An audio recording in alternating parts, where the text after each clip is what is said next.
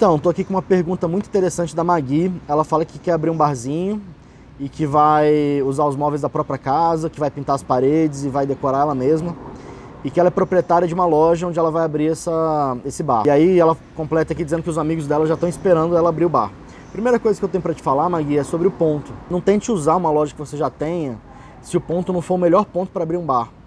Né? Tem que ser um lugar onde você tenha pessoas andando, seja uma boa localização, seja num bairro bacana. Então, assim, pense no ponto. Se você tiver que alugar loja para abrir o bar, é melhor de repente do que usar a sua própria loja, se o ponto não for tão bom. Em relação aos seus amigos, é...